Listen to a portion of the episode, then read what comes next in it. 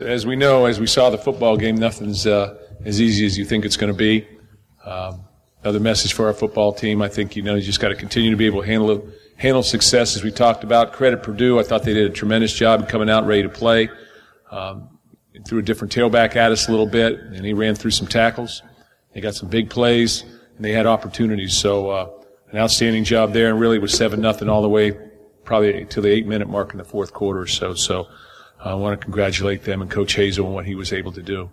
Uh, in terms of our football team, I think we were able to run the ball pretty well. We need to bust it, uh, but we were able to run it.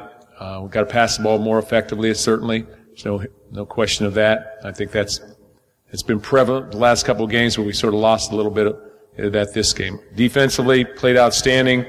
Gave up some plays early in the game. Gave up a couple of explosive plays, but, uh, um, you know, really just sort of we're resilient once again, scored on defense once again, and then, uh, you know, we get the shutout.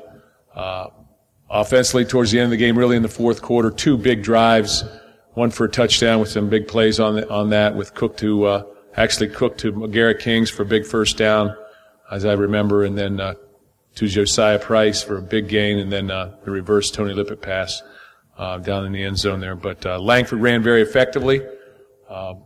Got plays at the end of the game to put the ball away, to take the air out of the ball, which is a great drive on our on our offense's part, and uh, zero turnovers. So you know you have zero turnovers. You run the ball for 180 yards. Your defense plays well.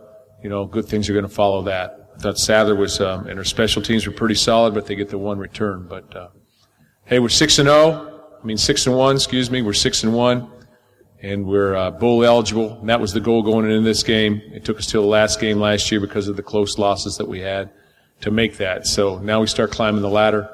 Opportunity to go to play at Illinois next week and to uh, to further that. 3 and 0 in the Big Ten Conference, so that's our main focus to get to that championship game.